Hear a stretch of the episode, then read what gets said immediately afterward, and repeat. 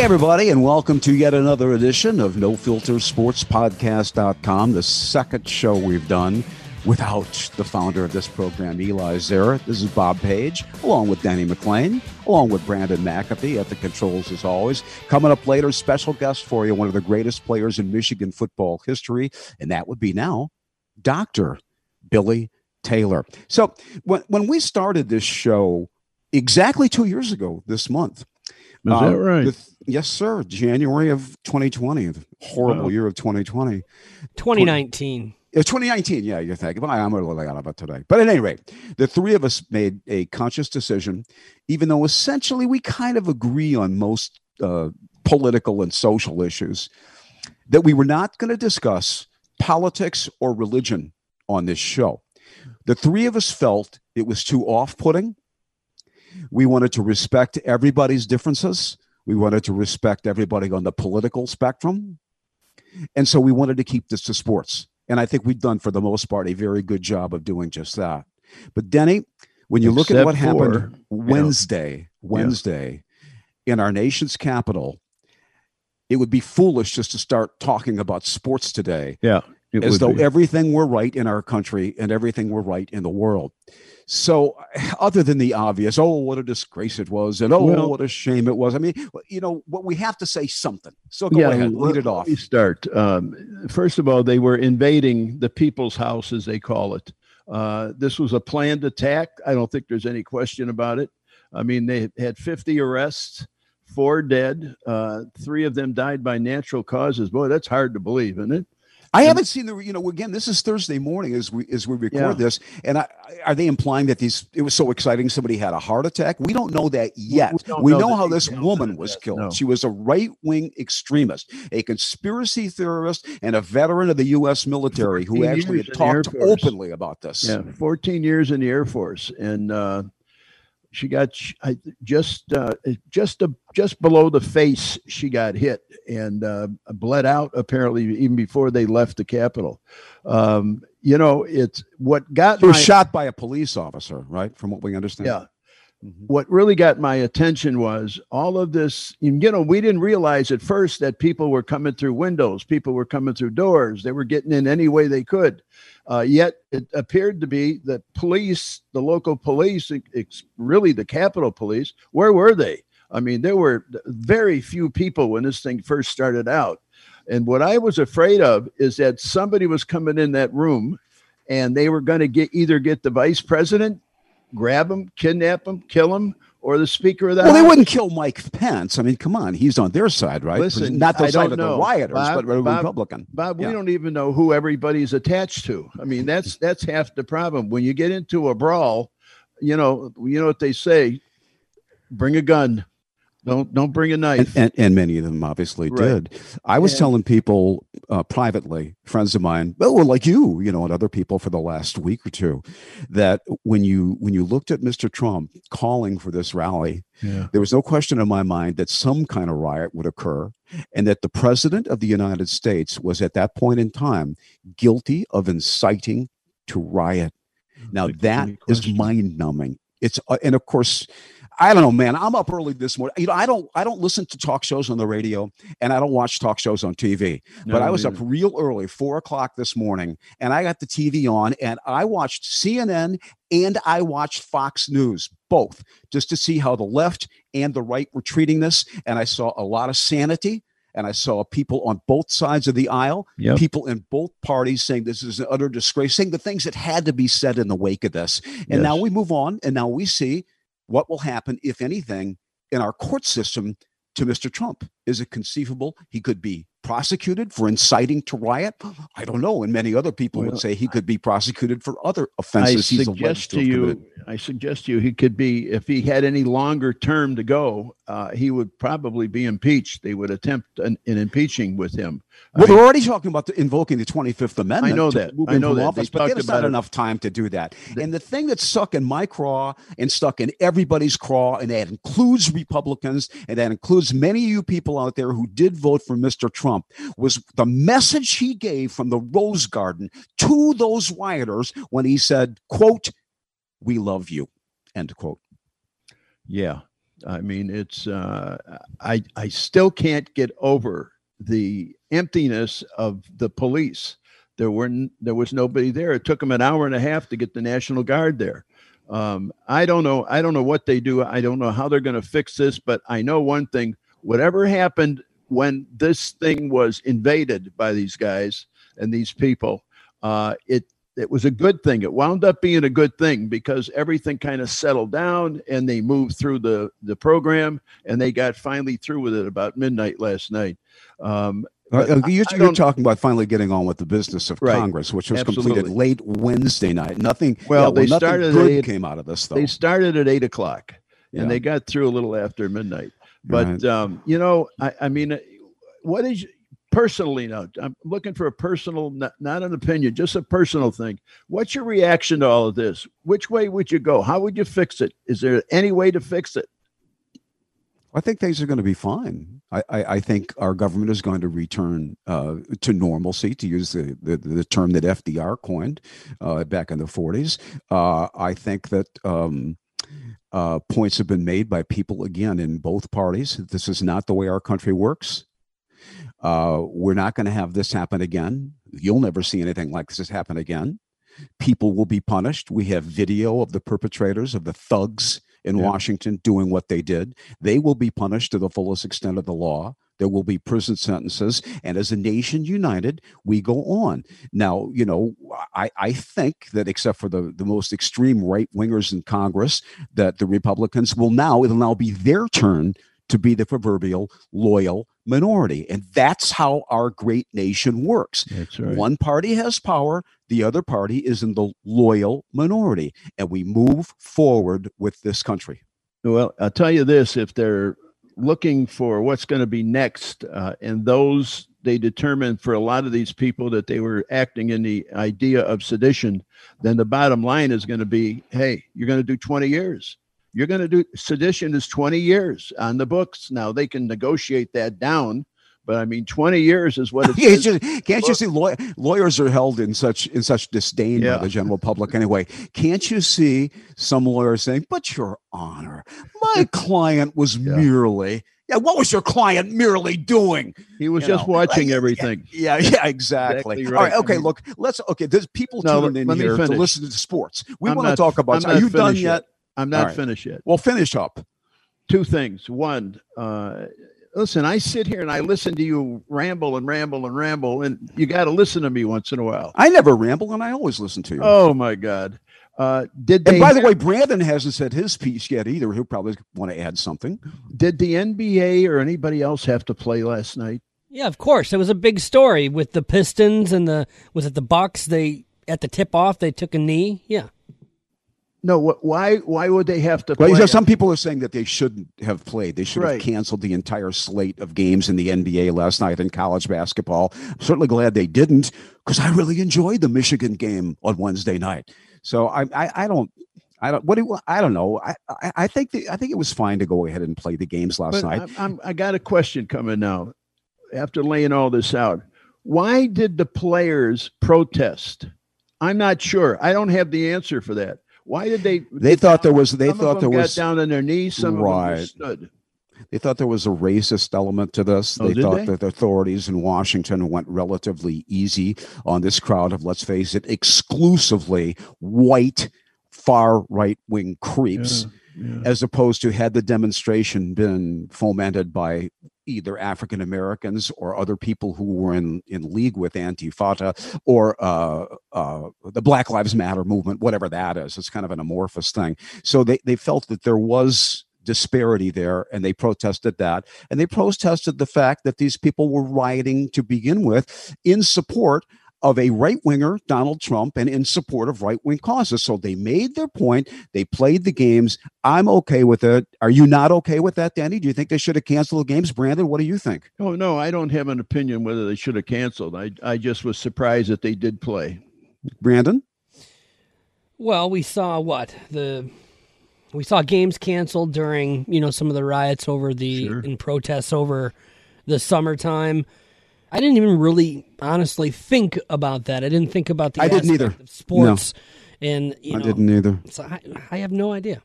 Uh, so what people are thinking about now is this surfeit of football games coming up this weekend. I'll ask you guys straight up. We got three playoff games, Saturday and Sunday. A show of hands from the two of you. Who watching all three of them? I'm going to try.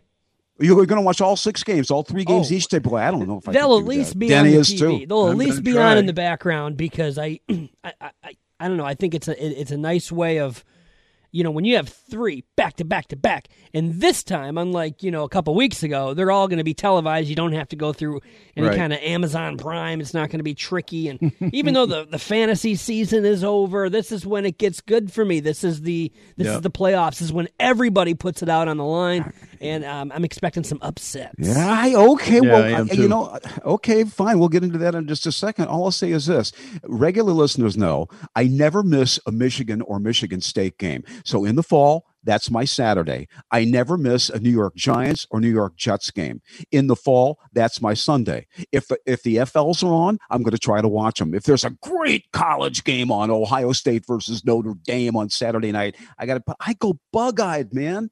I can't watch all this football. I I, I got to pick and choose what games now this weekend am I not going to watch? Let, let, let's let's go through and see what you guys think about this. As we all know, the Packers and the Chiefs get buys. Okay, now out of love and respect for my Chicago native co-host Dennis Dale McLain. Yes, we're going to start with the one game that matters most to him. That is in the NFC, New Orleans versus his beloved Chicago Bears. What do you think about that, Denny? I'm in trouble.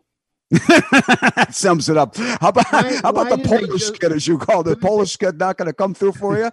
Can't they just play, let us play a garbage team, get by the first round? well, the Bears finished eight and eight. You don't deserve to play a garbage team. You know why, Denny? Because the Bears are a garbage team. Take that and put it in your uh, pipe. They've been playing, it. Bob. They've been playing really good the last four or five games. Yeah, they have. I'm telling you, yeah, this is have. this is the game here that I feel has the highest potential for an upset. This is one really? that really this is the one that people are looking at and they go, "Oh, geez, Drew Brees and Alvin Kamara, they're gonna they're gonna tear through the Bears."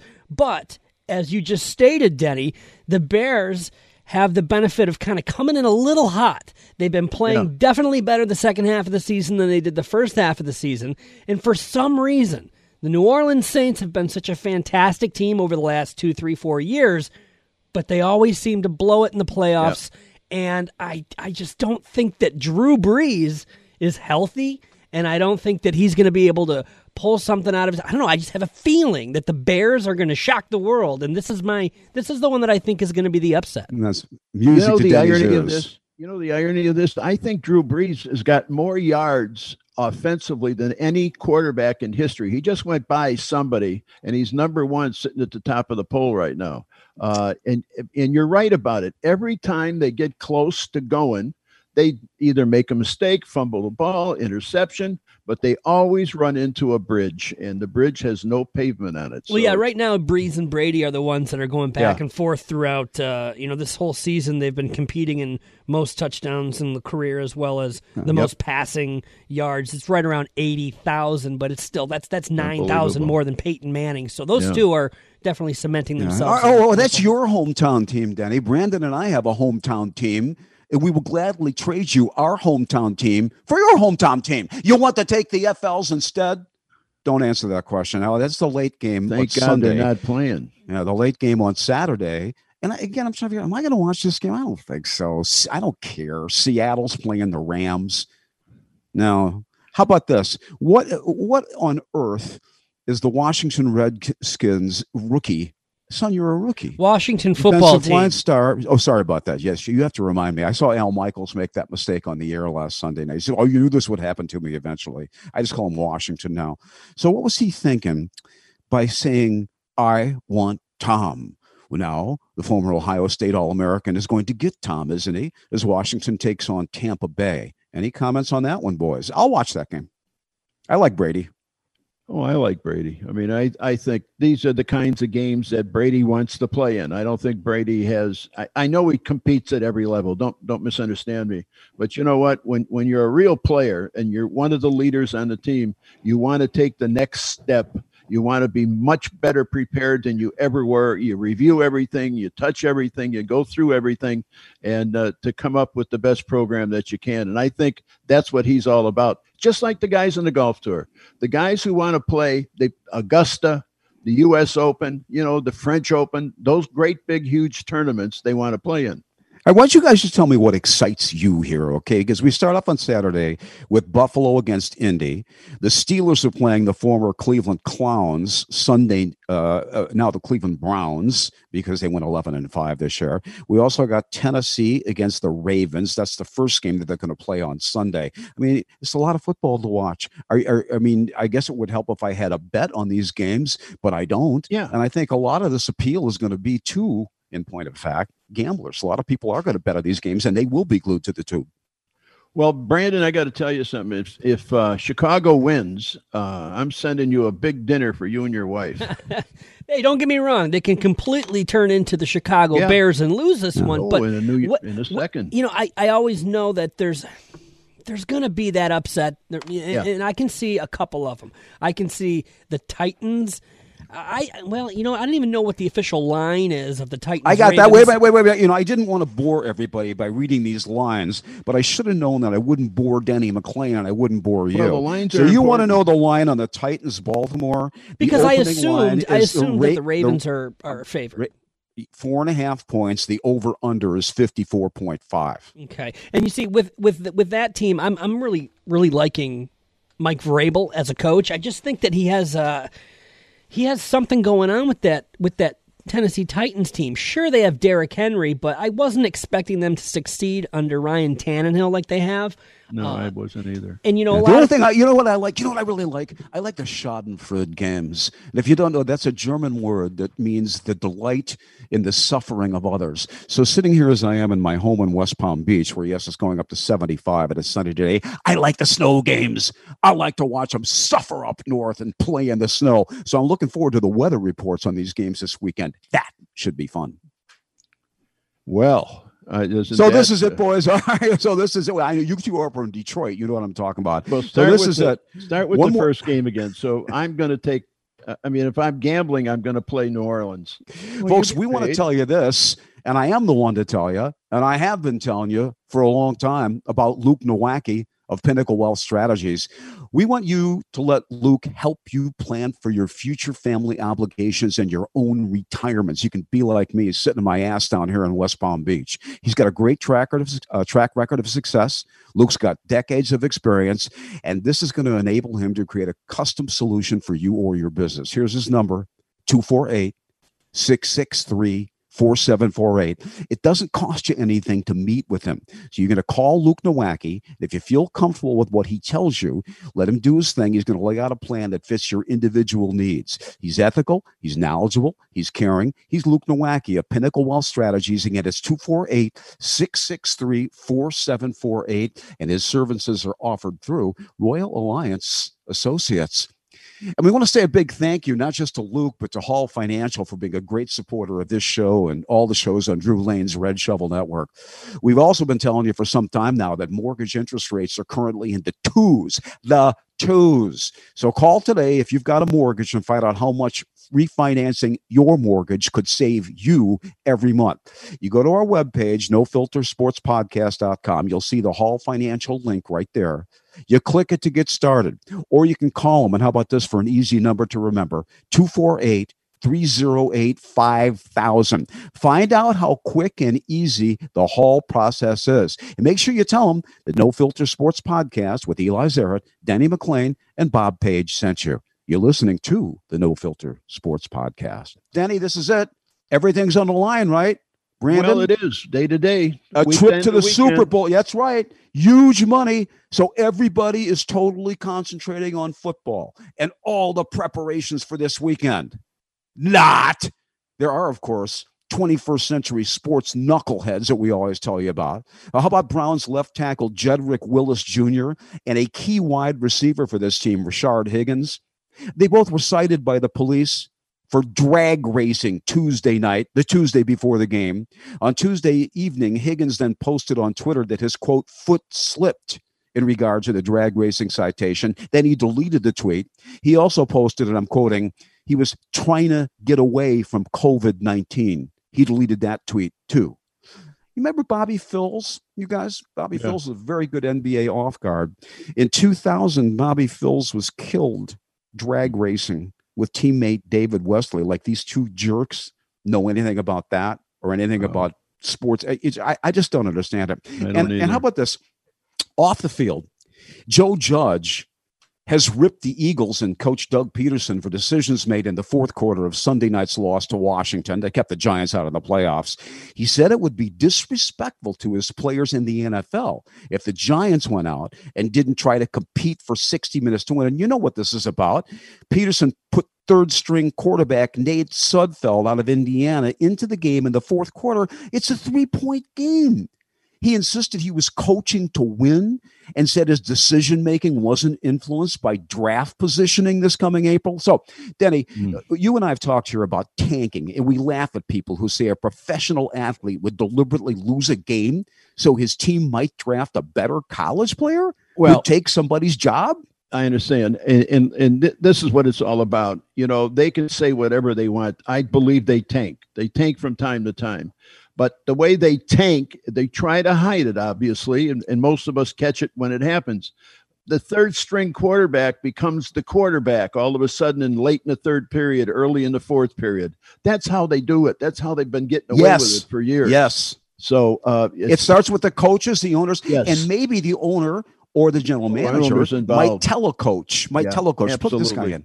Put the, the players themselves aren't going to tag. And that, and that, I mean, if you don't believe Denny and me about this, Pederson's own players were furious with him. Did you see this? Two Philadelphia defenders had to be held back from confronting their own coach, according to the Philadelphia Inquirer this week. Mm-hmm. And that move was also immediately rebuked by many other former Eagles players, analysts, and everybody else. So here's what you're trying to do.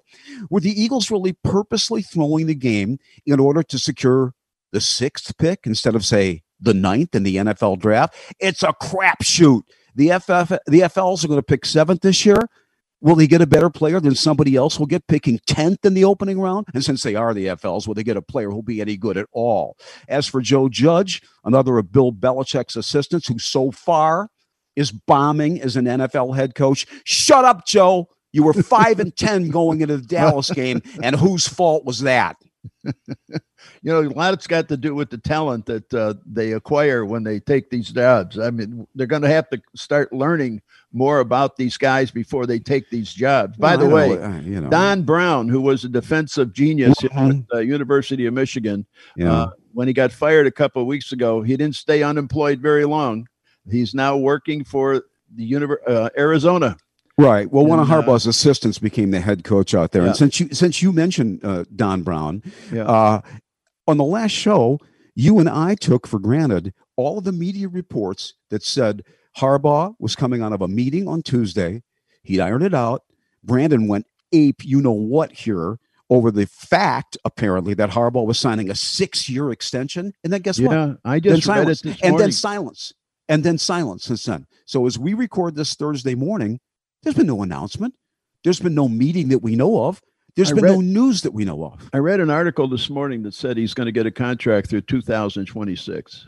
Well, yeah, that's been the speculation but, for but the last. That's been the years. speculation. But here's what I have heard, and this is from Ann Arbor media. You know, a lot, a lot of our conferers in the media in the Ann Arbor area. I mean, they're on top of this all the time. What they're saying is that there is an implicit, a tacit agreement between Warde Manuel and Harbaugh Jimmy, to save face on both counts.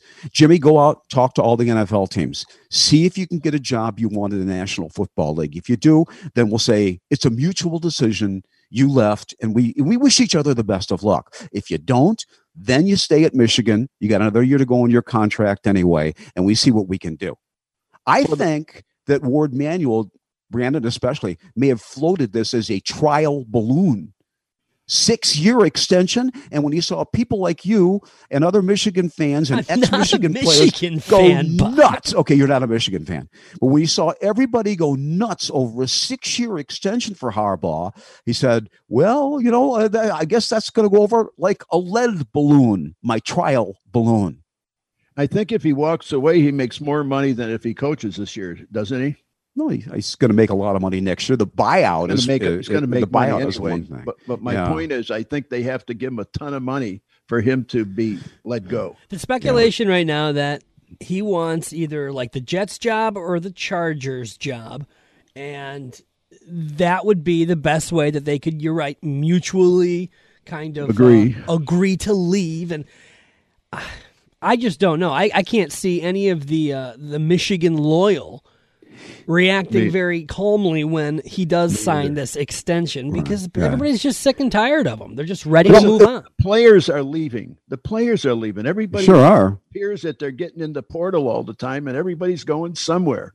Uh, if that's not the biggest reason to to get rid of Jim, I can't think of one. The players don't want to play for him.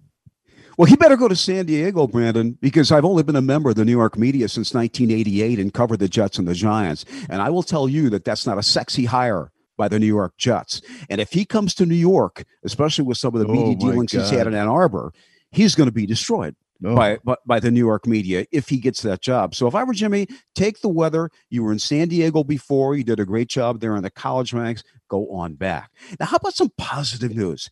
You Yeah. guys watch that Michigan Minnesota game. I hope I never miss a Michigan basketball game because they're too good now and they're too much fun to watch. And yet we had a center jump to start the game at Ann Arbor with an electronic billboard flashing, "Get loud." Huh?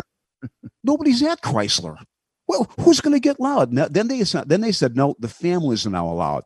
So did they want 150 family members to get loud? I mean, who thinks about this stuff? Who dreams up this stuff? So this was Liam Robbins, of course, the Minnesota center, and he's a very good player, Yeah. versus Michigan's Hunter Dickinson, who is a great player. Michigan was only ahead 32-26 at the half.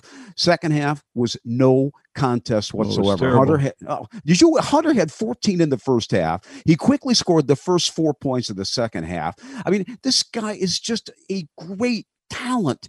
Um, the, the, the, the what, you know, one of the most interesting things that happened in the second half is Michigan just destroyed them Yeah. was Eli Brooks' collision when his tooth flew out. And you Oh. could see it on the replay. Welcome to hockey, Eli. You know, they have a, did you guys know they have a, a, a podcast called Spittin' Chiclets? That's what they call it. No. it's huge. When your teeth are knocked out in hockey Oh, and you could actually see him spitting a chiclet out onto the court. So this is the mid second half of this game Wednesday night. They're playing a very good Minnesota team, 10 and 2, number 16 in the national polls, and the Wolverines are up by 27.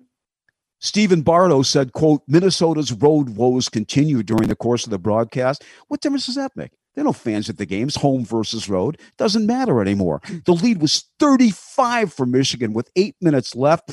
They capped a 20 to nothing Yeah. scoring run at the end of that. And Hunter finished with a career high 28 points. And, you know, playing this well in any sport, what do you want to do? You want to play.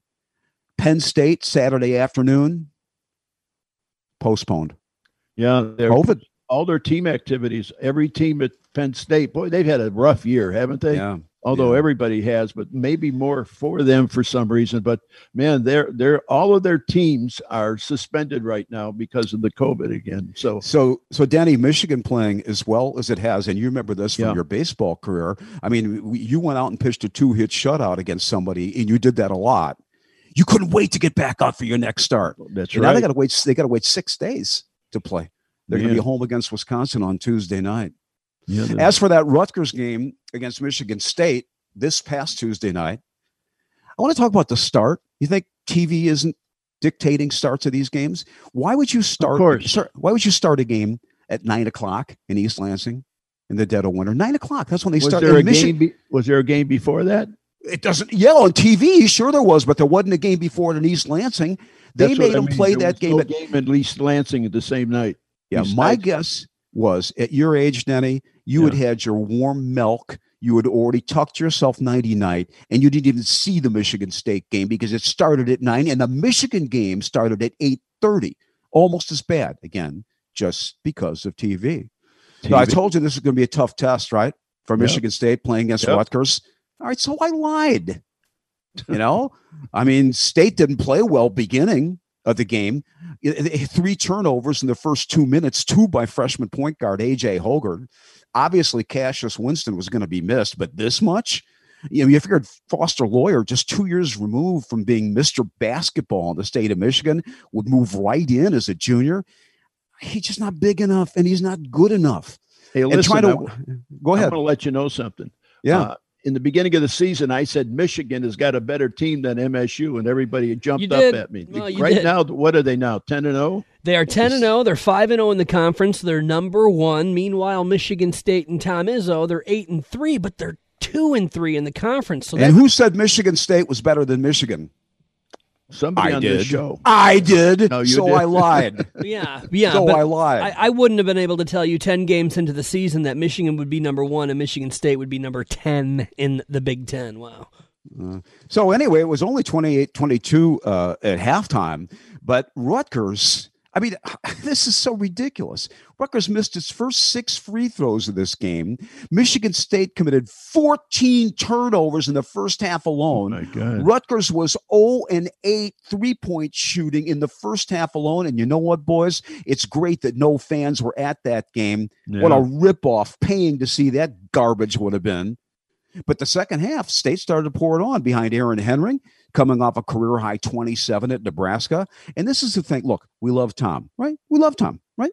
It's just his coaching that drives us crazy sometimes. So Aaron Henry drained two straight baseline jumpers, had 18 points that put Michigan State up by 11. Timeout, Rutgers. And then Tom takes him out at that point. Why? Why? Seven minutes into the second half, was Aaron Henry tired? You milk a guy like that until he cools off but he didn't do it. Didn't matter. State won 68 45. And now Purdue comes into East Lansing Friday night. And this team is led by, you guys know this, Purdue 7 and 5 as we record this, 6'10 Trevion Williams out of Henry Ford Academy in Detroit. This kid is a bitch, man. And Michigan fans will tell you that who watched him last year. So this is going to be a pretty interesting game to see. And they don't play each other till what, February? Yeah, I think you talked about that last yeah, show. Yeah. Yeah. Pro That's basketball. Yeah. Denny, when I worked with Al Ackerman, a longtime favorite of yours, you loved Al on, on Channel 7 in Detroit in the late 70s. Remember this? Al came up with a pithy little catchphrase. He never referred to Detroit's NBA franchise on the air as anything but the PPs, pathetic Pistons. What else can happen to them? number one draft choice, Killian Hayes, rookie season, came to a halt Monday night after the point guard suffered a labral tear in his right hip against the Bucks. This is a serious injury. Now, Giannis, as we know, beats up on a lot of people, but he scored 30 points against the Pistons in what the first player. half. What a player. The first half of that game. Yeah, I know. He finishes with 43. Now, Brandon has been critical of Andre Drummond's game. I've been critical of the Pistons, on the other hand, for letting a great shot blocking, great defender, big man go like Drummond. Brandon, you think he would have gotten those points? Think Giannis would? Had Drummond still been with Detroit? No. I had no faith in Andre Drummond. I had no faith in Andre Drummond. Well, I tell you what, Giannis game. wouldn't have gotten 30 points in the first half if they'd had Drummond. Yeah, I don't think that's true. You're talking about a back-to-back MVP in the NBA. That guy can yeah. put points up against anybody he wants. Half. Well, uh, you know what? It happens, and Andre Drummond yeah. wasn't going to stop it. I don't know why you're married to the guy. Move on. How's he doing in Cleveland? Are they first place? I, I honestly don't know. I honestly don't know either. I haven't exactly followed him, nor do I follow the Cleveland Cadaver Cadaverliers. I know Kevin Love's hurt though. Now, uh, to prove this was no fluke, they're four the Pistons and four. lost. What's that? They're four and four, but okay. you know the Pistons are one. Well, what's and Detroit? you know what Detroit is? One they're one and seven. Yeah. They're one and seven out of the gate. And to prove that the game Monday night was no fluke, they lost to Milwaukee again Wednesday. But they held Giannis this time just 25 points. The next loss on the schedule for the Pistons Friday night at home against a six and two Phoenix team. And people have been complaining about the Pistons' attendance downtown at Little Caesars Arena. It would be under these circumstances hard to tell the difference between the people at a game were they allowed and the people who aren't there right now due to COVID 19. And let me ask you guys this. So, after exposure to somebody who just tested positive for COVID, Kevin Durant is now in the midst of a seven day quarantine. He's going to miss mm. four games for the Nets, who are struggling under Stevie Nash at four and four anyway. So, with all this going on, you wonder about the integrity of any championship, any team, and any of our four sports might win. Did they win that championship just because the better teams may have been better than they were, lost stars due to COVID? Sure. I mean, it all makes a difference, doesn't it? Uh, you lose one of your stars, you've lost some effectiveness. I've always believed a star is worth two players. It gives you a, a, points and a half, is what I always used to call it. And whether it was pitching, whether it was baseball, football, didn't make any difference. So that was my uh, stick for measuring if I was going to gamble on anything, although I never did bet best baseball. Uh, and you know, the only reason I didn't bet baseball, you know, the only reason I didn't know a damn thing about baseball. and that's hope, the truth. I hope you're not telling the truth because you would have been suspended for life. You would have. Yeah, but I never bet on baseball. Your buddy Pete Rose had you bet on baseball. Did you no, actually? And the other thing too is right, let's not. Oh, let's not open FBI, that can of worms. When the FBI came to visit me, they looked everywhere, including up my you know what, and uh, tried to find. And then they had they had their press conference and said he never ever bet on baseball. So well, I know you're not saying that Pete didn't bet on baseball. Oh no, no, no, it's, no. It's apodictic Pete that he did. It. Yeah, right. I want to ask you uh, about. You know what?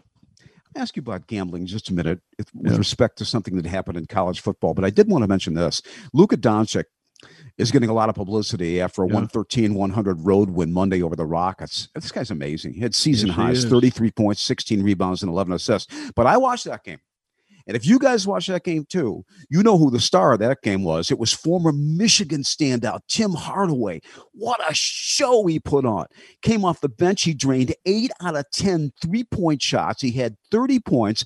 And it got to the point you heard one of the frustrated Houston announcers say, I'm quoting, when Tim Hardaway becomes available, the Rockets better sign him because that's the only way to stop him on our last show, Denny, you mentioned Steph Curry's 62 points yep. that he scored the other night. Yeah. Did you see this on Wednesday night?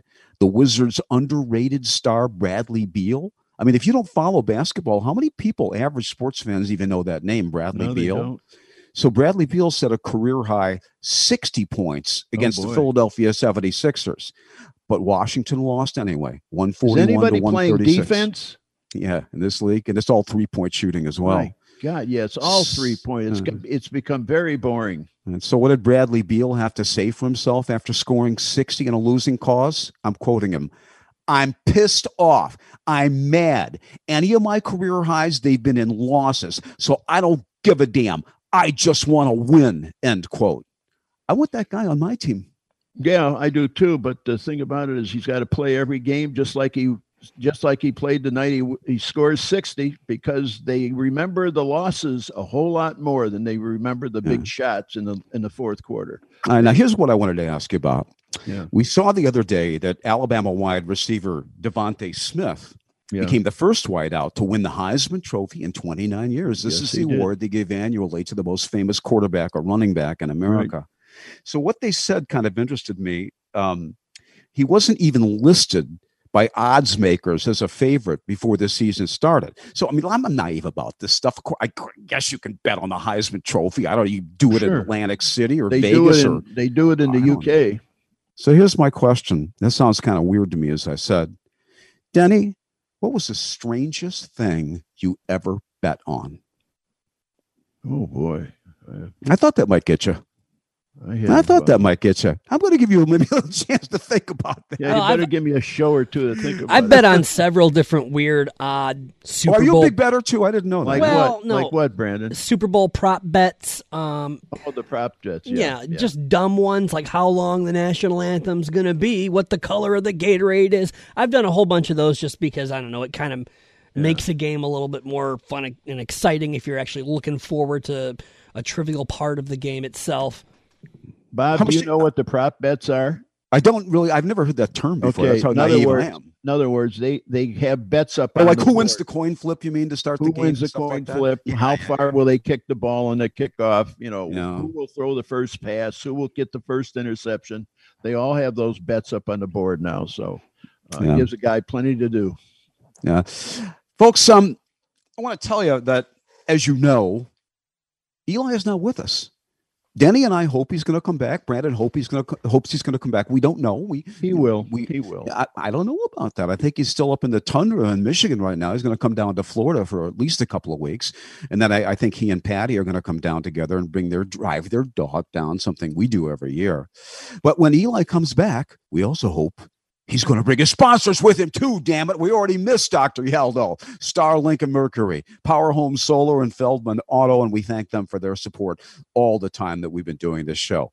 As you may know, there is a way you can help Denny and me and Brandon keep this thing going by donating to us. It's a common way to raise revenue, happens in podcasts everywhere. In our case, again, go to our website, nofiltersportspodcast.com. You will see a donate button. Click it, and only if you can afford anything because times have been tough on a lot of you out there, and we understand and respect that. Just, uh, you know, I mean, whatever you can, whatever you feel like it, whenever you can. Eli is still handling the financial aspects of this show, such as they are.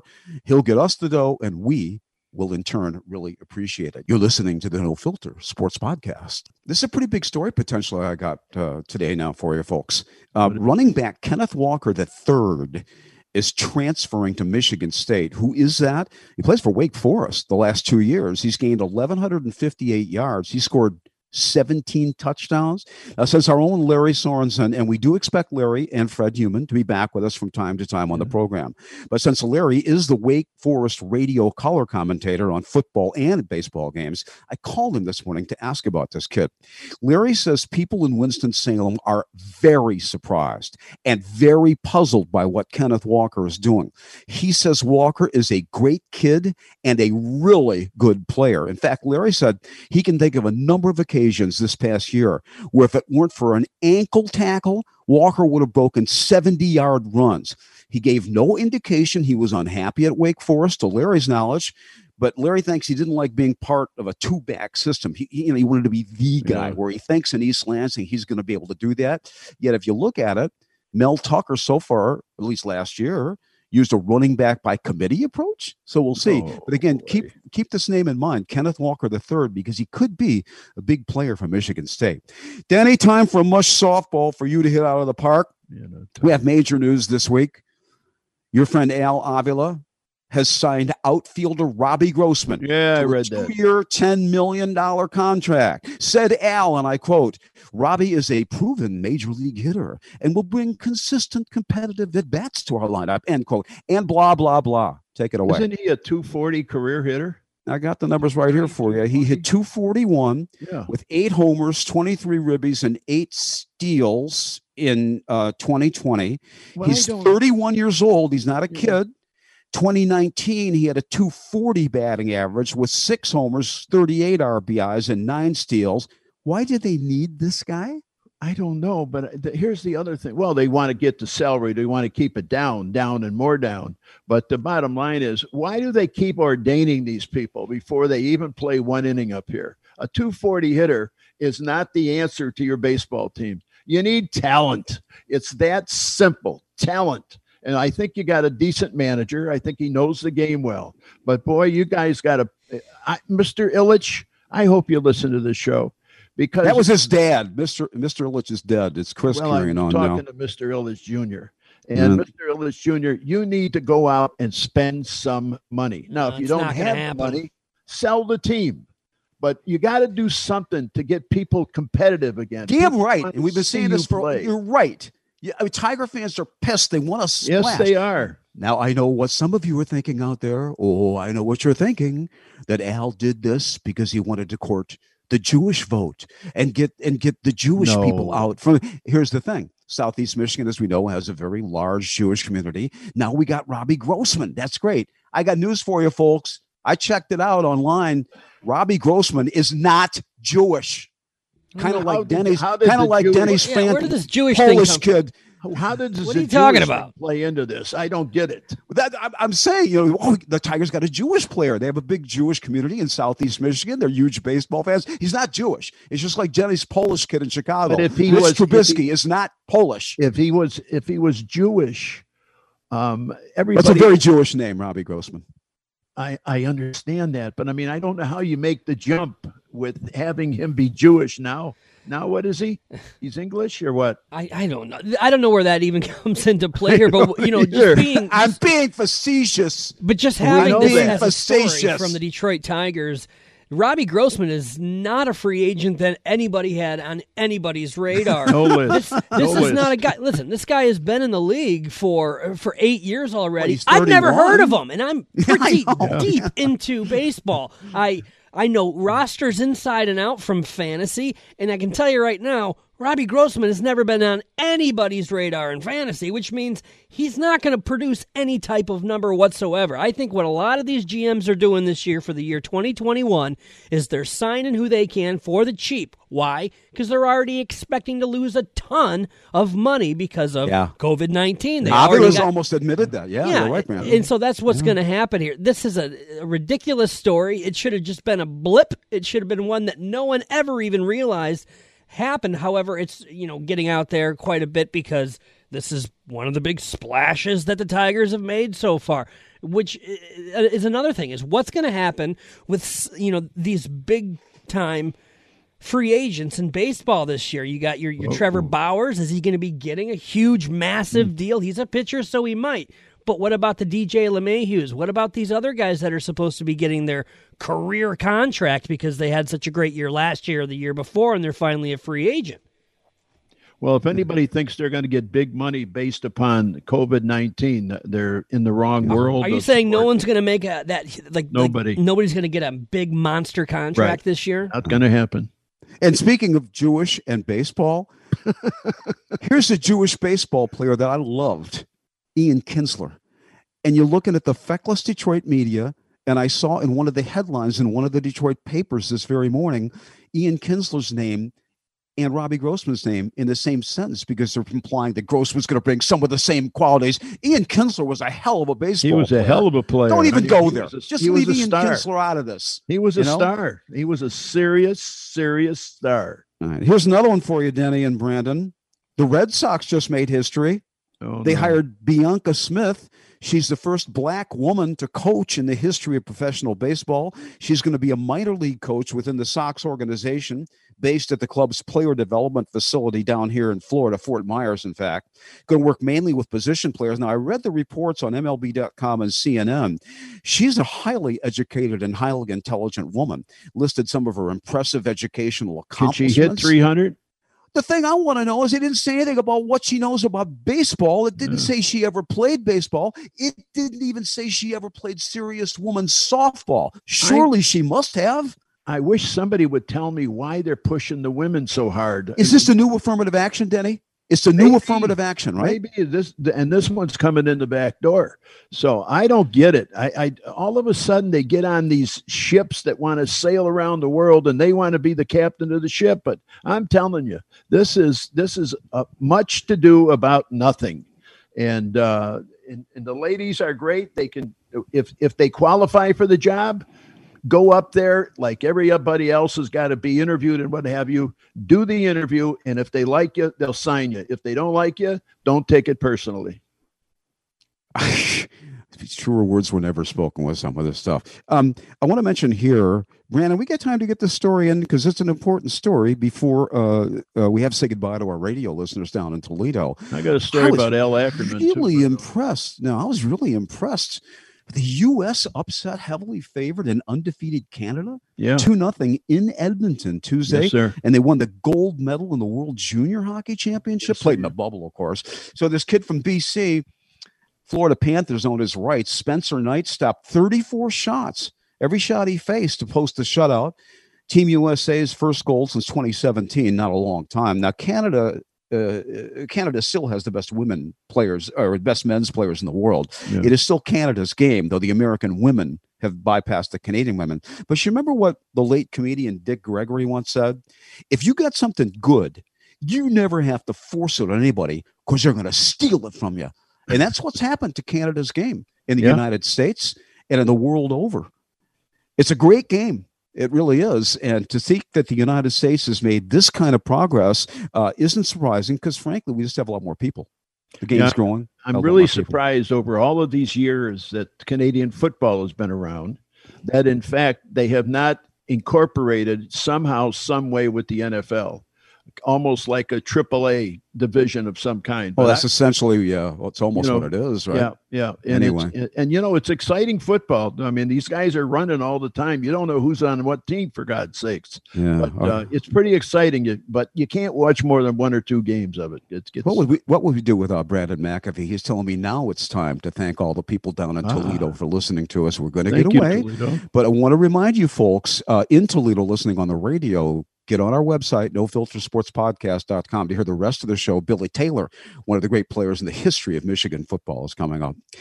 You've been listening to the No Filter Sports Podcast. You see this, they'll be advertising on the Wings helmets this year. Yeah. They've entered into a multi year partnership with Michigan based uh, mortgage company. We won't say their name, just that they're not our sponsor, David Hall Mortgage. So the brand's going to appear on the Wings home, away, and practice helmets during the season, which starts January 14th. I'm looking forward to that. And here comes the NHL. They're renaming its their divisions with sponsors. So the league announced Tuesday that its teams will now play in the Scotia NHL North Division, the Honda NHL West Division, and oh. so on and so forth. Well, I mean, look, there's no revenue, right? Because right. fans can't come to games due to COVID 19. Right. The NHL is the bastard stepchild of American, North American sports anyway. Sure, sure. They've always struggled. They gonna they they got to come up with ways to make money. And the NHL says, or at least they told ESPN, that selling these naming rights to the divisions is viewed internally as only a one year campaign. But for years, Not all of chance. these European soccer teams, instead of the names of the team, prominently displayed. It's the sponsor. That's right. And the team is a crest. You imagine when you played, when you pitched for the Detroit Tigers, the Detroit Tigers emblem being up in the upper corner of your jersey and pick out any sponsor you want across the front of the jersey instead? You know, the and the and the uh, advertisers would pay a fortune for that. By the way, you know that, right? Sure. I would. mean, I mean, they would go crazy if baseball. And one day, baseball's going to open that up. I hope we're around to see it and now you're you know now now you're you're you're paying these players in baseball yeah. and in all sports the kind of money they're paying them yep. where's the money going to come from well, you're, you're paying Mike Trout. What are you paying? Forty million dollars a year. Well, by and, the end, but I think Bob, by the end of this year, I think we're going to have a lot of things straightened out. Got it. It better be straightened out, at least right. most of it. And if it's and if it's straightened out, then you're going to start to see the revenue return, the the profits return, and that's what we got to wait on. We just got to wait for this stuff to clear. I think you're right. I think the vaccines are coming out. Yeah, I think I'm getting my vaccine next week. I got a call yesterday. Hmm.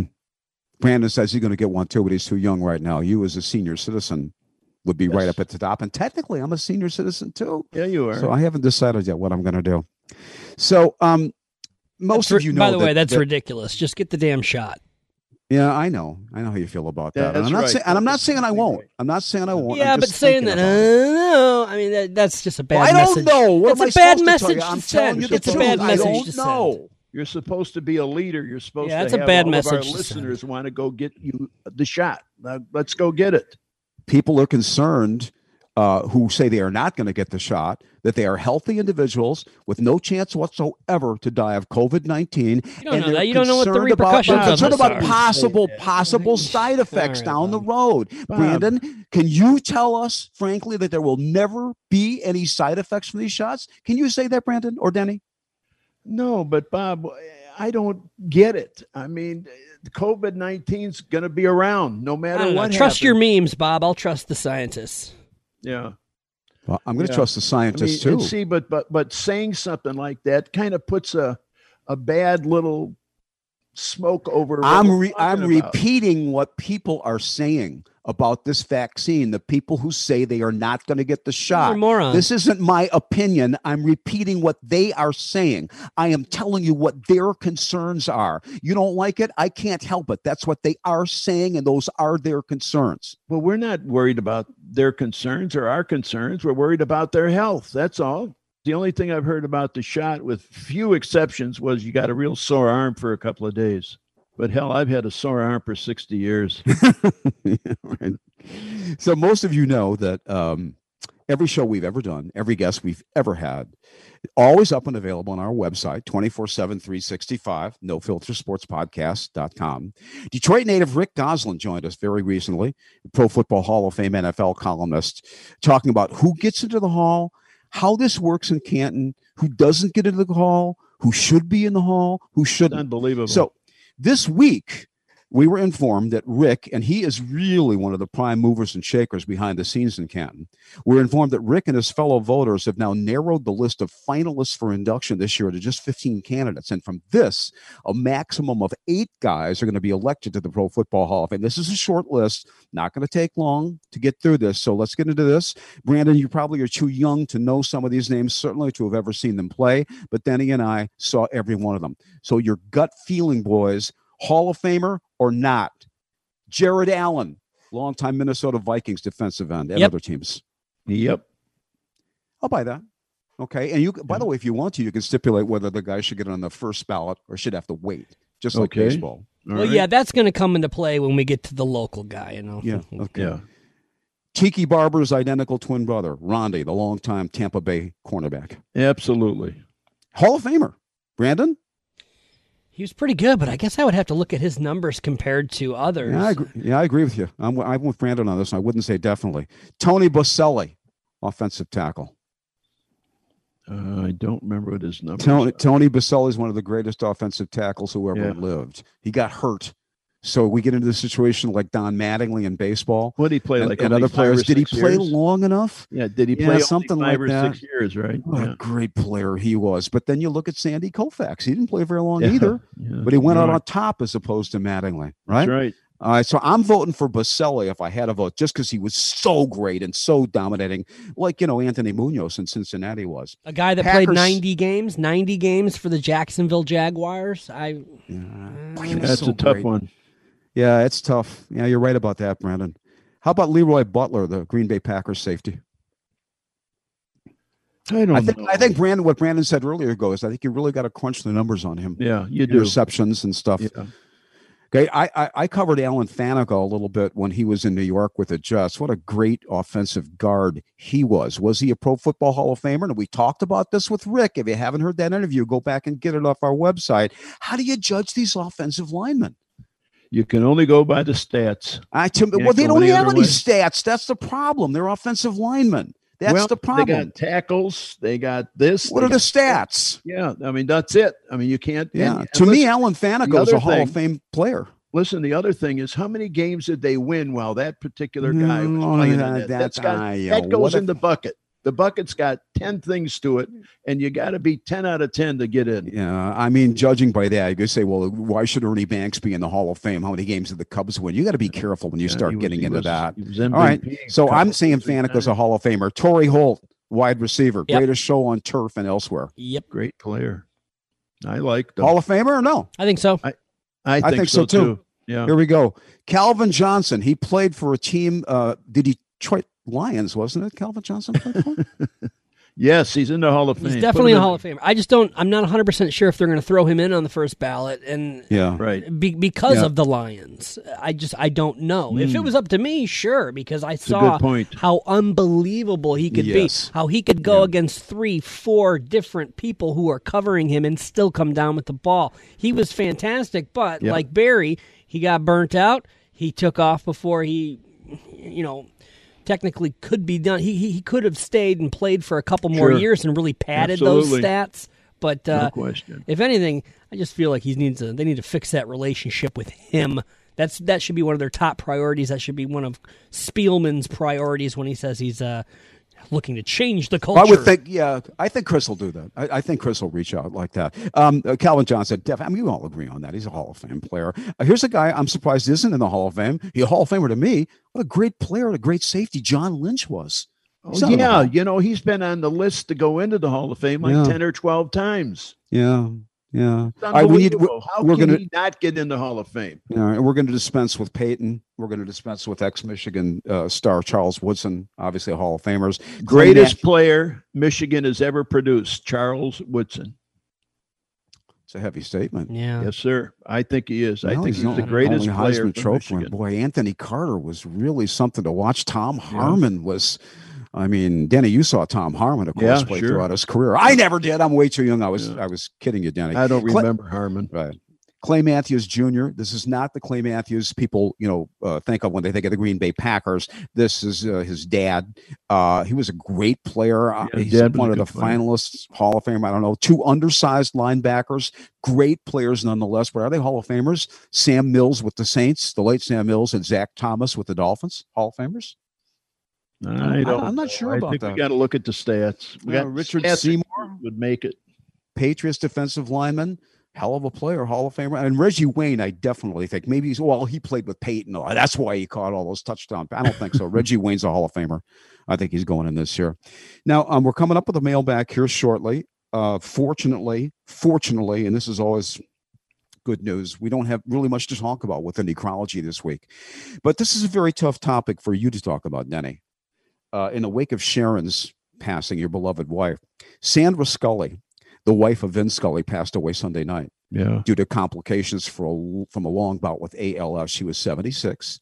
Six children, 21 grandchildren, six Mm. great grandchildren, and now Good the concern her. is for Vin. Vin Scully is a national treasure. So often, you know, I mean, you Yeah. didn't have to you didn't have to be a Dodgers fan to listen to Vin Scully nationally. He's a national treasure. Arguably the greatest play-by-play man who ever lived. And and you guys know him. And so often when one part of a long-time married couple dies, the surviving member goes quickly too. I sure hope that's not the case with Vin. So I want to ask you this, and I want you to tell me if it's too personal, and I will respect that, and we all will understand that. Do you want to talk about your life since Sharon left us? I'm not ready. Okay. Yeah. I respect It's, that. You know, somewhere down that. the road. It just can't be easy. It just it's Just just, it's got to be the it's got to be the worst thing. It's got to be the worst thing in the world. The funniest Let's- thing, there is a funny thing, there's a little humor to this. It's uh when I'm in the house alone, and I'm in the house alone a lot, um, that it's amazing the movement in the house, the noises you hear, and some of the noises are relatively loud. And you begin to wonder, and I'm thinking, and here at one night about a week ago, I'm yelling, Sharon, get in here. And I'm thinking, oh my God, did I really say that? Oh my And, uh, goodness. yeah, yeah. I just, uh, but the noise was so heavy. The noise was so heavy. I said, Yeah. she's either here or she's uh, going to put a shoe up my butt. So I don't know Hmm. what the issue was. We want you guys to join the show because we're always interested in your opinions. We're coming to the mailbag now, and you can tweet us at MU2Denny or at Bob Page Sports. The first tweets today. First one is from Wolves22. That's what he goes by. He says, Bob, I just listened to the first show without Eli. You did a great job as host. To me, the show is best when you take chances and challenge Denny and Brandon, when you give your no holds barred appraisal of the FL's failures, Harbaugh, Pistons, etc. Tiger Mike 1975 said the first show without Eli was very smooth. Well done with just you and Denny, as I expected. Tough couple months here with not a lot to talk about on the local scene, but I'm confident you guys are going to get us through. D Champ Green adds, good show again. I really enjoyed your interview with Steve Mott. Related, I love what Mel Tucker's doing so far at Michigan State. He talks endlessly about process and being relentless. I knew he was friends with Saban, but when Steve Mott mentioned Saban always talking process, my ears perked up immediately. It was very good stuff. Website submissions for us, folks, at nofiltersportspodcast.com. You can email us at asknofilter at gmail.com. Original Detroit native from Fenton, actually. Tom Bell now lives in Chicago. He says it was with great relief that I opened the podcast on Monday to find a new episode. I was worried that based on Eli's last show that I may have heard the last episode period of No Filter Sports Podcast. So glad you guys are continuing. And I wish you all the best and hope for Eli and for Eli's return in the future. Thanks again. And Tom, we want to thank you for making the small donation. You said I made a small donation as much as I can send at this point. We really appreciate that. Thanks, Tom. Here's Kurt from my hometown of Grosse Pointe, Michigan, who writes us I was relieved to find your latest episode uploaded post Eli. I took Eli's announcement hard, possibly because I've had similar feelings during this pandemic about what's going on in the world and so on and so forth. It really brought a smile to my face to find out that you and Denny have decided to continue your fine show. Best wishes to all you guys, especially Eli, moving forward. Listen to this. Glenn Smith, I'm not sure we've heard from him in the past. He writes and says, I listened to your discussion Monday. Remember when Brandon and I got into it about student athletes opting out of bowl games, although I see both sides of the issue. Somehow, coaches who miss bowl games because they found better deals for themselves elsewhere were not mentioned by you guys. As a Michigan State fan, I saw Nick Saban do this in 1999 when he left MSU for LSU before the Citrus Bowl. Many others have done the same since then. I'm not saying coaches leaving or, in effect, opting out of bowl games is wrong. Everyone has the right to financially better themselves. I'm just saying that all the blame shouldn't be put on players. Bob talked about loyalty. If you're going to use that argument, then you should mention coaches as well. It's a great point. Yeah, great it is. Point of course, it is. Yeah. I think there's a big difference between the coaches and the players. The coaches yes. are established. The coaches have gigs. Those players are looking to advance their career and earn a living. Now, if you are a coach and you bail before a bowl game, I find that to be disgraceful because you're leading a team, you're leading these kids, these student athletes, and then you're bailing on them. When a player at least does it, it's because he's banking on himself. When a coach does it, I think it's a selfish act and I think it's bull. Here, here, Brandon. Here, here. Brandon's doing a pretty good job with this uh, talk show stuff, isn't yeah, he? Here, yeah. We thought he was just your boy, you know, just a producer, an engineer. Of course, we wouldn't have a show without him, to tell you the truth. But he's done a nice job filling in here on the air. John Remillard addresses this to me. Addresses this to me. He says, "Bob, I'm sorry that hit in the Clemson Ohio State game had the defender lowering his helmet and striking the running quarterback with the crown of his helmet to his basically unprotected kidney. The rule's intent." Is to stop defenders from risking paralysis as well as internal injuries. These kids are taught heads up at point of contact. Shouldn't the rules reflect that? Because remember, I was the guy who said I thought it was ridiculous. It was just football. So I would ask you, John, do you think that Clemson star linebacker James Skalski deliberately tried to injure Justin Fields with that hit? Really? I mean, this football's so fast at this level. Injuries yes. happen every game. That's the problem with the game. There has to be intent to hurt somebody in my book, or at least deliberately make a dangerous play where somebody could be hurt. Look, this looked like a textbook hard tackle to me and to yeah, a lot of us. It did. And, and you know the other th- the other thing, what I think they should do. Uh, eventually, it's going to get to something like this. These kids are so fast and so strong and and able to move on in a New York second I think what they're going to do is they're going to give them some weights to put on their on their ankles sooner or later and slow the game down a little bit. I mean, we got so many kids getting hurt, and I don't know if that's certainly not the answer, but I mean, we got too many kids getting hurt. I mean, seriously hurt. And and look at the NFL. Every week, besides COVID, we've got all these other injuries going on. So but I think a lot of that'll be cleaned up when we have a spring training this year with football. I think. Brandon, was that was that a hard hit, or what did you think? It was a hard hit for sure, uh, but yeah. I mean, just know, a hard hit. Yeah, I don't know if it was malicious. I, I really don't. I, I feel that, and this is the case with a lot of different sports. As these players get better, as time progresses, the thing that we're seeing the most that I personally feel is speed. You see it in the NHL. Yes. What's going on with the NHL? There's a huge difference between the way the game is played now, but you know, if you look yep. 10, 15, 20 years ago and then oh my god, if you take a look at the 60s and 70s, you'd go crazy over how fast these NHL players are playing. And I think that the speed in which the NFL and the speed in which college football is going is is adding to these injuries. People are so fast sure, now, absolutely. and you're getting yeah. you're getting men who are 350 pounds who are flying. And I mean, yeah. they are running faster than I can run at a measly 185 or whatever I am. And so, I don't know. I think uh, uh as these uh, as it progresses, I think that the speed will have a lot to do with it. And these these hits are happening so quick. That, yeah, they are. Yeah. You can't be out there on the field like this. Well, you know, should I should I, I better get my head lower before I tackle this guy. I mean, that guy's passed you already 50 yards. If you start thinking like that out there, it's a, it's tough. I think if you watching start thinking like that, you're going to get hurt. I think, yeah. I think rewatching in real time is the best way to kind of really figure out sure. whether it was, you know, a vicious hit or whether an ejection was justified. Because as soon as you start slowing everything down in the replays that we have, sure, you can pick apart and you can justify anything. But anything. if you watch it in real time and realize, geez, that happened so fast, the guy didn't mean to do it. Yeah. And one other reminder, guys, you can always call us at 760 89 balls and leave a message or text us there. And now let's get to our special guest. January 7th, you know what that means? It means happy birthday today to Billy Taylor. And now that's Dr. William Taylor. Now you're supposed to be quiet, damn it, till I finish your intro. I'm trying to do a nice job on you here. Happy birthday, well, first of hard. all. And we want to say this about his background. Dr. Taylor was born in Hoxie, Arkansas, and he spent his early years growing up in Memphis until his father unfortunately passed away in 1954. His mom then moved the family to Barberton, Ohio. After graduating from high school, Billy Taylor attended the University of Michigan, as you all know, where he became one of the most accomplished and greatest football players in Michigan history. He was an All Big Ten selection three times and a first team All Big Ten selection two times.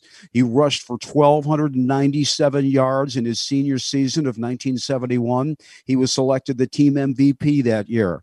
And if you're of a certain age, who will ever forget the last two minutes of the 1971 Michigan Ohio State game. Michigan trailing seven to three when Bo called Billy Taylor's number, and Bob Ufer was there at the microphone. Two minutes and 25 seconds remaining. It's a cliffhanger here from Ann Arbor. A barn burner, call it what you will. Wide to the right is Bo Rather. It's Taylor deep and Seyferth close. Larry Cipa under center in a balanced line. Cipa rolls out to the right, pitches off to Taylor, and Taylor's to the 20, down to the 15, down to 10, 5, 4, 3, 2, 1. Touchdown, Billy Taylor! Touchdown, Billy Taylor! Billy Taylor scored a touchdown from 21 yards out. The crowd goes berserk. Michigan leads 9 to 7. Old man Ufer's been broadcasting for 27 years. I have never seen anything like this. And believe me, my eyes, you know, I'm, I'm an old man. I've got amazing blue spots right in front of me right now. Billy Taylor, welcome to the show. I bet that still's music to your ears even after all these years. It does, Bob. You know, thanks for having me on. And each time I, I hear that, I, I get the goosebumps. You know, it, it was uh, the greatest individual moment uh, in my uh, collegiate career. You know, uh, and the you know the greatest game. Uh, you know that between that and my sophomore year, where we beat the Buckeyes 24-12, and no one thought we could do it, and they were undefeated two years in a row. But uh, that's the greatest game as a team but that that play you just played, that was definitely my most exciting uh, uh, play ever in my whole career of sports. There's a million things we can talk to you about. I mean, I read your stuff last night and I said, You got to be kidding. But the first thing I want to start with is very lighthearted. You carried the ball one time 14 times in a row. Why? Bo, hey, you do what Bo wants you to do. You know, uh, it was everything. Everything was clicking. It was working, and uh, you know we were all in great condition. So yeah, you just got to get the job done. You know. Fourteen times, Billy. Fourteen. I don't even recall what game that was, but uh, you know uh, that's you know I'm not shocked by that stat. Yeah, well, that says the, the, kind of conservative play calling says a lot about what happened to you guys next after that great touchdown run. It was a good news, bad news story because you go out to Pasadena to play Stanford in the Rose Bowl. You're a 10 and a half point favorite, and Don Bunce and the Cardinal beat you 13 to 12. What happened in that game? You still think about it? Uh, yeah, it's kind of like a thorn in the side. You know, we definitely uh, should have won. Um, you know, they kicked a field goal at the end to beat us, but hey, that's sports, you know, and uh, you know, any anything can happen in college on any given Saturday and and, and the NFL any given Sunday, but now people play any days of the week, but you know, uh, sometimes you come up on the short end. Yeah, you do. You've had an amazing life. You've turned out to be one of life's great winners, and we're going to get into that. But right after that Rose Bowl game on January 4th, your mother died. You then played in a postseason game because Bo encouraged you to do so.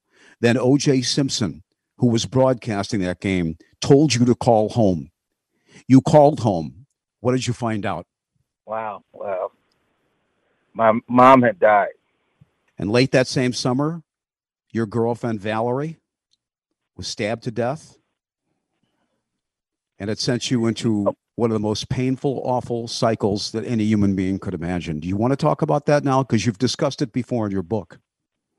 Yeah, absolutely. Well, the sequence of things was OJ called me and I called home, and my mom had passed suddenly of a heart attack. That was on uh, uh, January 4th. But the, the, next tragic event with the death was uh, my uncle shot and killed my aunt and then oh. killed himself in June. And then God. in uh, September, the girl that I was dating was brutally stabbed to death at a roller rink outside of Detroit. So all mm. in nine months, I lost, you know, the closest people in my life. And being, you know, 21 years old, uh, I just lost it. You know, I, I went into this deep depression and uh, just down, down, down. Nothing else mattered. At least that was my thinking at that time. And uh, hanging out with the wrong people, wound up getting arrested, and uh, you know, then dealing with deep depression, uh, alcohol, and other drugs. And it was, uh, I was on a downward spiral for over 20 years. And wow. uh, just grace of God, I was able to get back up. How have you managed that 20 years? It, I mean, 20 years is a long time to come out of this. And I might add, I uh, I just lost my wife recently, and uh, I've had uh, it's a little bit better now, but boy, I've had some deep depression. I've been in some dark places the last couple of months. Yeah, it's it's uh, it's amazing, you know. And I say to people listening, you know, when when life hits you, and it will, yeah, uh, not if. You know, reach out to someone. There are there are always people around, usually someone you know, that are, are a reliable source that can help comfort you, give you encouragement, redirect you, and uh, don't do uh, make the mistake that I did. You know, but I was young, but I, I isolated myself, and I tried to deal with the depression on my own, and alcohol and, and drugs. It just, uh, you know, it does not help. You know, it temporarily numbs you, but uh, once you come down, the situation is hasn't changed, and in most cases, it's just worse. You know, because you know maybe you spent all your money, or you've gotten in some other trouble, or uh, you know, it it doesn't help. You know, and yeah. It, you'll you'll eventually you know wind up uh, in a worse position, you know. But I isolated myself, so I just encourage people not to do that. There's always someone willing to help you and advise you. Well, you do that professionally. You've been the director of rehabilitation services for the Salvation Army of Southeast Michigan, working in Detroit and Pontiac, Michigan. You have completed a PhD, EDD, I should say, a doctorate from the University of Nevada, Las Vegas. Had wow. several positions in Southern Nevada, where you used to live before coming back to Detroit. It was a religious conversion that turned your life around, wasn't it? That saved your life? Uh, absolutely. Uh, I give my credit to uh, my high power, Jesus Christ is Lord, you know, but I uh, abandoned my faith and trust in God. I was brought up in church, you know, uh, real conservatively uh, around a lot of praying women because my dad died so early, but my mom, my aunt, my my grandmother, everybody were, you know, church going, praying women, and that's how uh, I was brought up. But when life hit me, like bam, bam, bam, you know, one death after another, and I'm this yeah. young guy. Uh, I just couldn't handle it, and and I made the wrong decision. I turned to alcohol and other drugs instead of uh, talking with the minister or other family members that, you know, uh, would have been there for me. Um, it's it's very difficult. Uh, you you can't win that battle on your own. Well, you know? I, with that battle, it, did any of the battles start with uh, any head injuries from playing in the NFL? Did, did, anything related to that? I, you know, I don't know, uh, but I did suffer a concussion in in the Rose Bowl uh, my senior year. And I was out of the game for about a quarter, I think. I don't even remember for sure.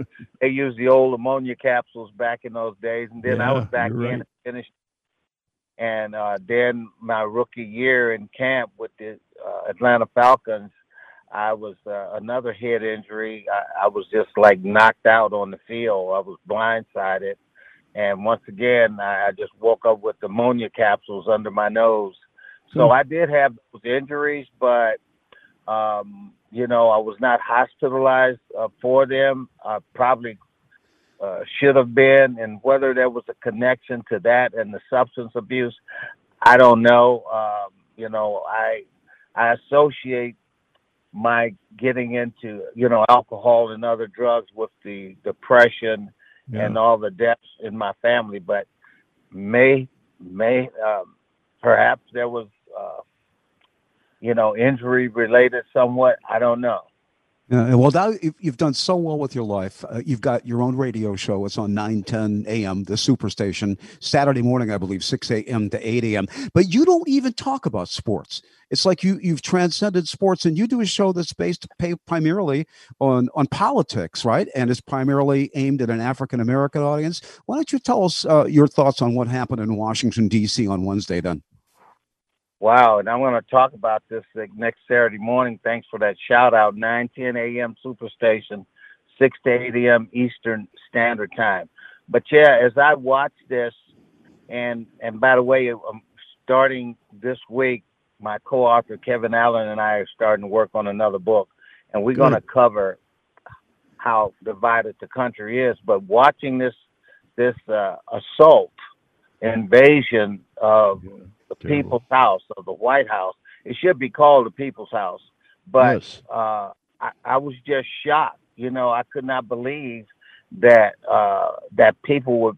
Well, you know, I can't say that I couldn't believe that people would be so bold, but I was shocked at how uh, it easy, apparently easy it was for folks to kick in doors and knock out windows and just be walking through the White House with with bombs, with with pistols. Uh, well, they didn't get that far, not to the White House, but I understand what you're saying. Oh, they yeah. were in the People's uh, House, though. Yeah, they were in the pretty, Capitol building. They were walking pretty crazy stuff. Yeah, and I, you know, yeah. just keeping it real, and that's what I do on my show. I'll say this, and and it's it's my opinion, but I think I'm right. If those thousand people that were doing all the things they did yesterday were black and brown people, yep, I think I think there would have been they may still be counting the bodies, you yeah, know, because right.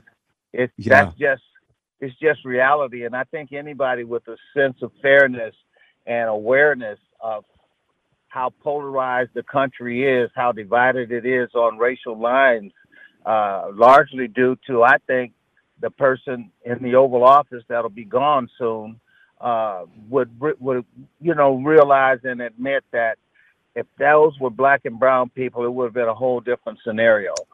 Yeah. I think we could you all know, agree with that.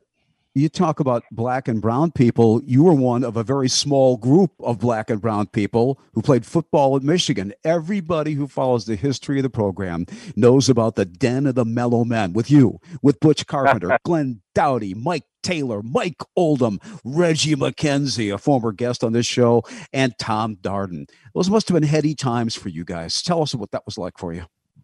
Wow, yeah, the the Mellow Men. We came in together as freshmen uh, in '68, and we were the largest group of black uh, football players to come at one time. I can probably just say black athletes to come to Michigan at one time on scholarship uh, and to play Michigan football. So, uh, and we bought a, uh, we rented a house and we called it the Den of the Mellow Men. And we got a lot of play in Sports Illustrated across the country. And all of us played and all of us started, you know, at Michigan. So we did, you know, make, make an impact.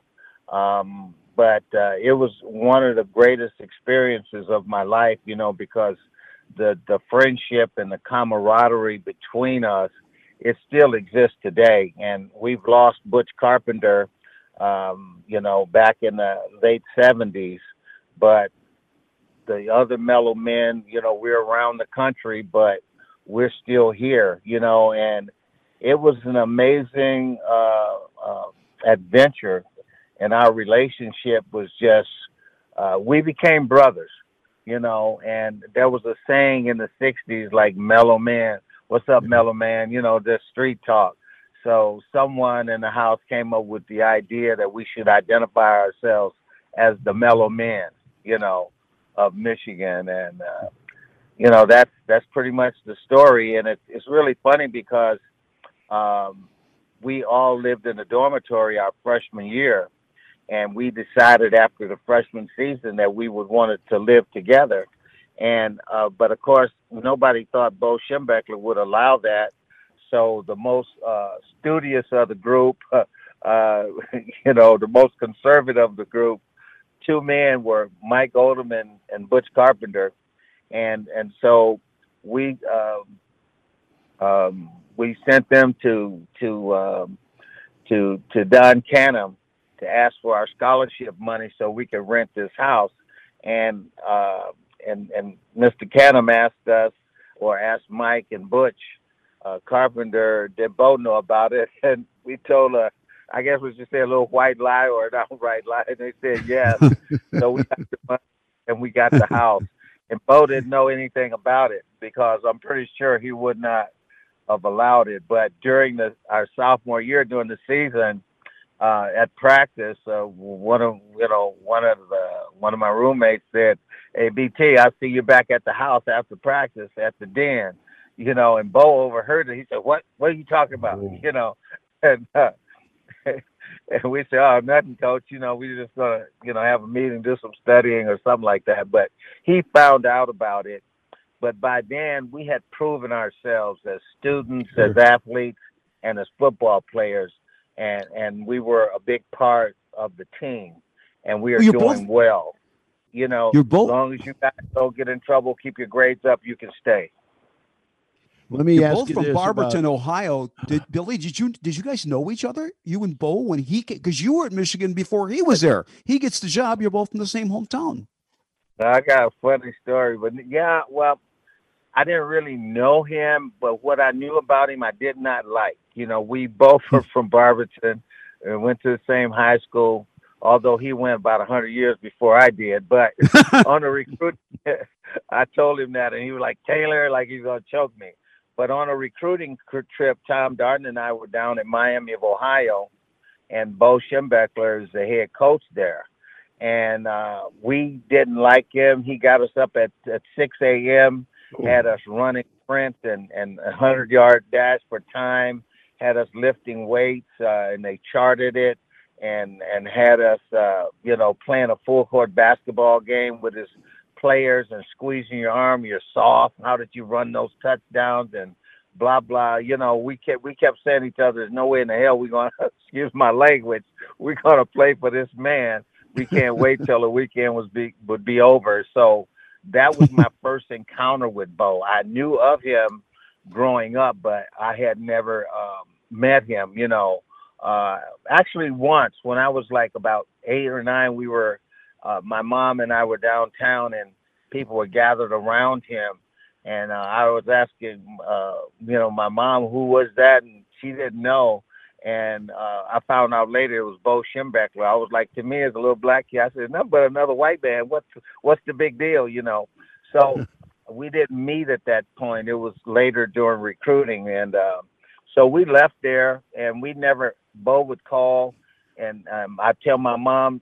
She says it's a Bo Schembechler. She couldn't pronounce his name properly. I said, "Tell him I'm not home, ma." And he had coaches called, and I was like, tell him I'm not here. I didn't even want to talk to him. But fast forwarding, went to Michigan and went home for uh, Christmas break.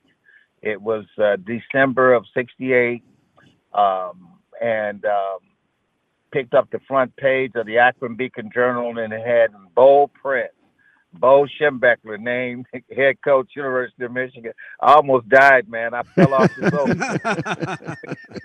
so well, what was the, so? What was the first team meeting like? Well, it it was crazy, you know, because uh, we came back for winter conditioning. I'm glad you asked that question because uh, we we had like two or three universal gyms.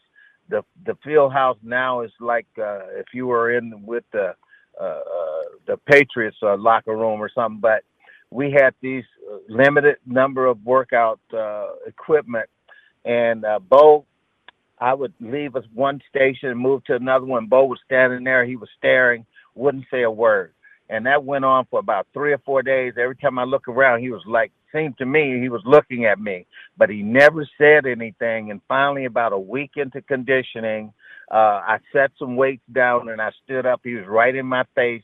Taylor, I want to see you in my office after conditioning. And I was like, oh, Lord. So I told Tom, he ran over Tom Darden. We both talked about him and told everybody when we were recruits, don't go there. He's a crazy man. He's nuts. You don't want to play in Miami of Ohio. So I thought I'm going to get kicked off the team. I went over to his office uh, Lynn Cook was his assistant, uh, and she said, uh, "Bo, Bill Taylor is here. Tell him to come in." So I went into the office, closed the door. I closed the door, and I was like, "Lord, this is it," you know. So he's at his desk. He's writing something eh, with his head down, and finally, what seemed like five minutes, but for real, a minute or two, he says, "Have a seat," and he pointed to a chair right in front of his desk.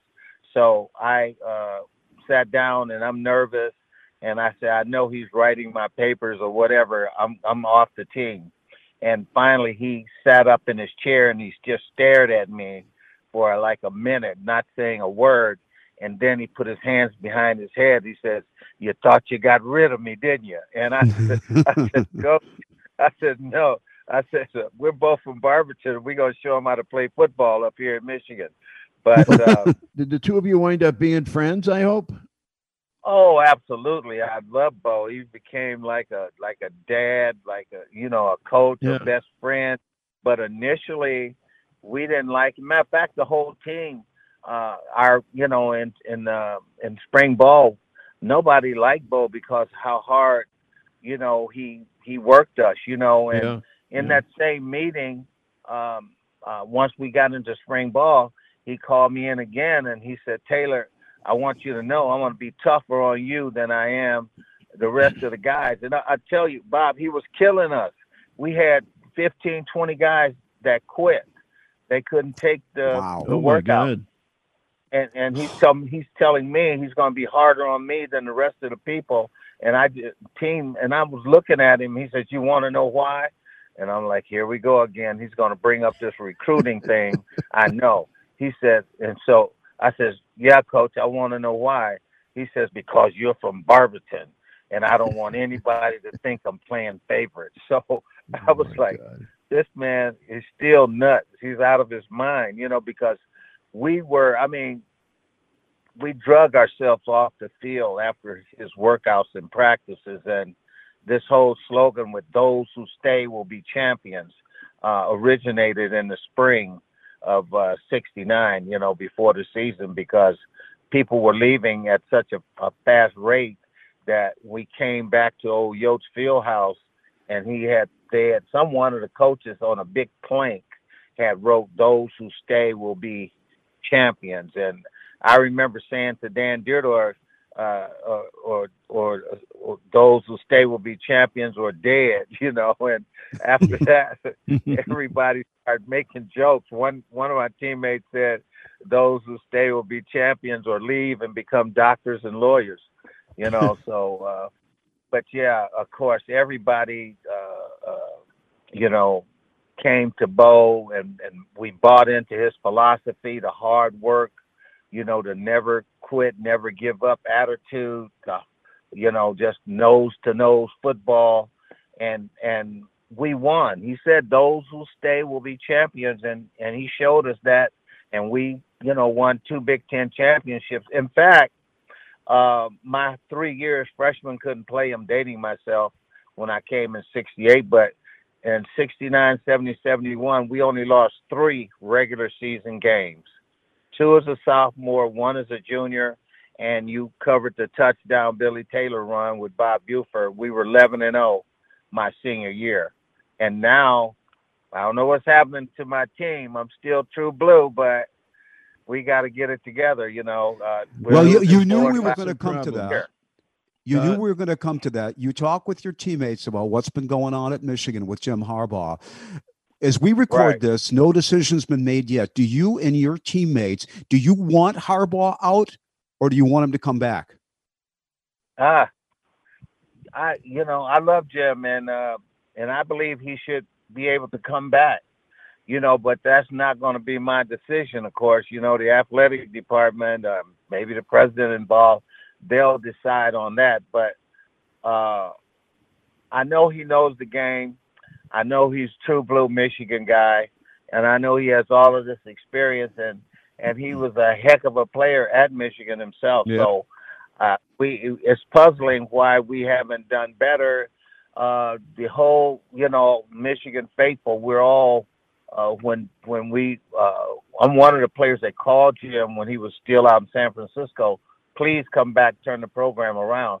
That's what the Michigan faithful has been waiting for, sure. and it hasn't happened. And uh, we, we, I was honored on the field in 2011, but that was the last time that we beat uh, Ohio State. And at Michigan, hey, you got to beat Ohio State. Michigan yeah. State's more than what beat us or beat Michigan in order to keep your job, you know. And uh, we haven't we haven't won that game against the Buckeyes since 2011, and it's very disheartening. And I'm telling you, especially for me and uh, all former players and all the Michigan fans, but particularly when you've run through that hell through that tunnel in that winged helmet, and and you're taking on your opponents and uh, Ohio State or whoever. You know, as both say, the most important game on the schedule is the one you're running out of the tunnel to play today.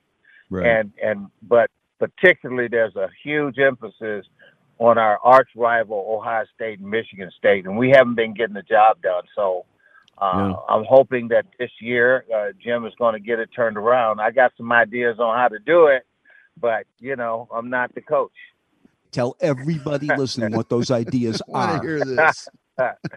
you know, put me on the hot seat here. But anyway, uh, you know, I, I want to have that conversation with some of the coaches, but you know, I don't want to be out of place, you know, out of line by doing it. But personally, I think that Michigan needs to go to Alabama, to Mississippi, to Georgia, to Tennessee, uh, to Florida, and uh, you know, maybe even Texas, and get some of these big brothers that you see playing at Clemson and Alabama and Michigan State. you know, these big brothers, you know, they they eating uh, you know, waffles and cornbread and drinking goat milk or something. I don't know, but bring them to Michigan and teach them, you know, uh, by position, you know, uh, how to block, how to tackle. But apparently, they already know how to do it. I say that because it doesn't matter if you're black or white to me.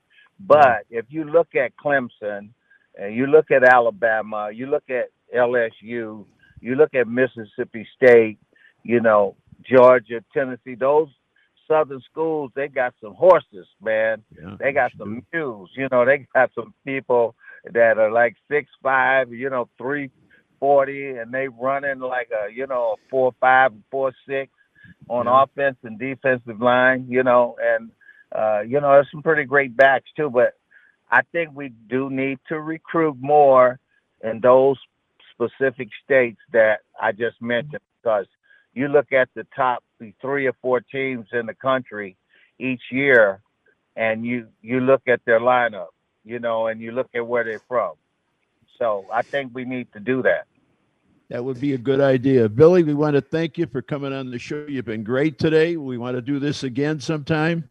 And uh, you were everything I was told about. You between Csonka, you played with Lawrence Taylor and some of those guys, and uh, unbelievable some of the cast of characters that you played with.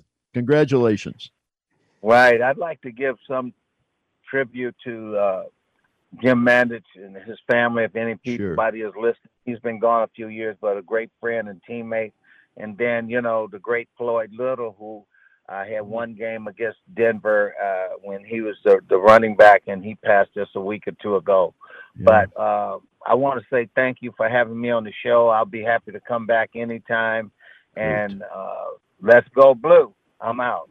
Billy, thank you very much. Have a great weekend. You too, my Thanks, brother. Billy. Bye bye. Dr. Thanks. Taylor, thanks for joining us. We'll see you next week. I'm going to miss you. Well, you can call me on the phone anytime you want. Goodbye.